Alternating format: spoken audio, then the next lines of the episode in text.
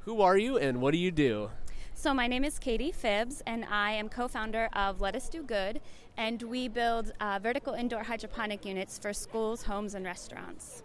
And why did you uh, why did you start that here in Youngstown? Um, actually, I was educated and born here in the area, and Youngstown's always been close to my heart. I love the people here. There's always something going on in the community. There's always someone giving back in some way here, some event going on that benefits someone else all the time. So I love it. The people are great. Awesome. So you started your company here and you're growing your company here. Yes, there's no other place I'd rather do that at. Beautiful. Thank you. Thank you.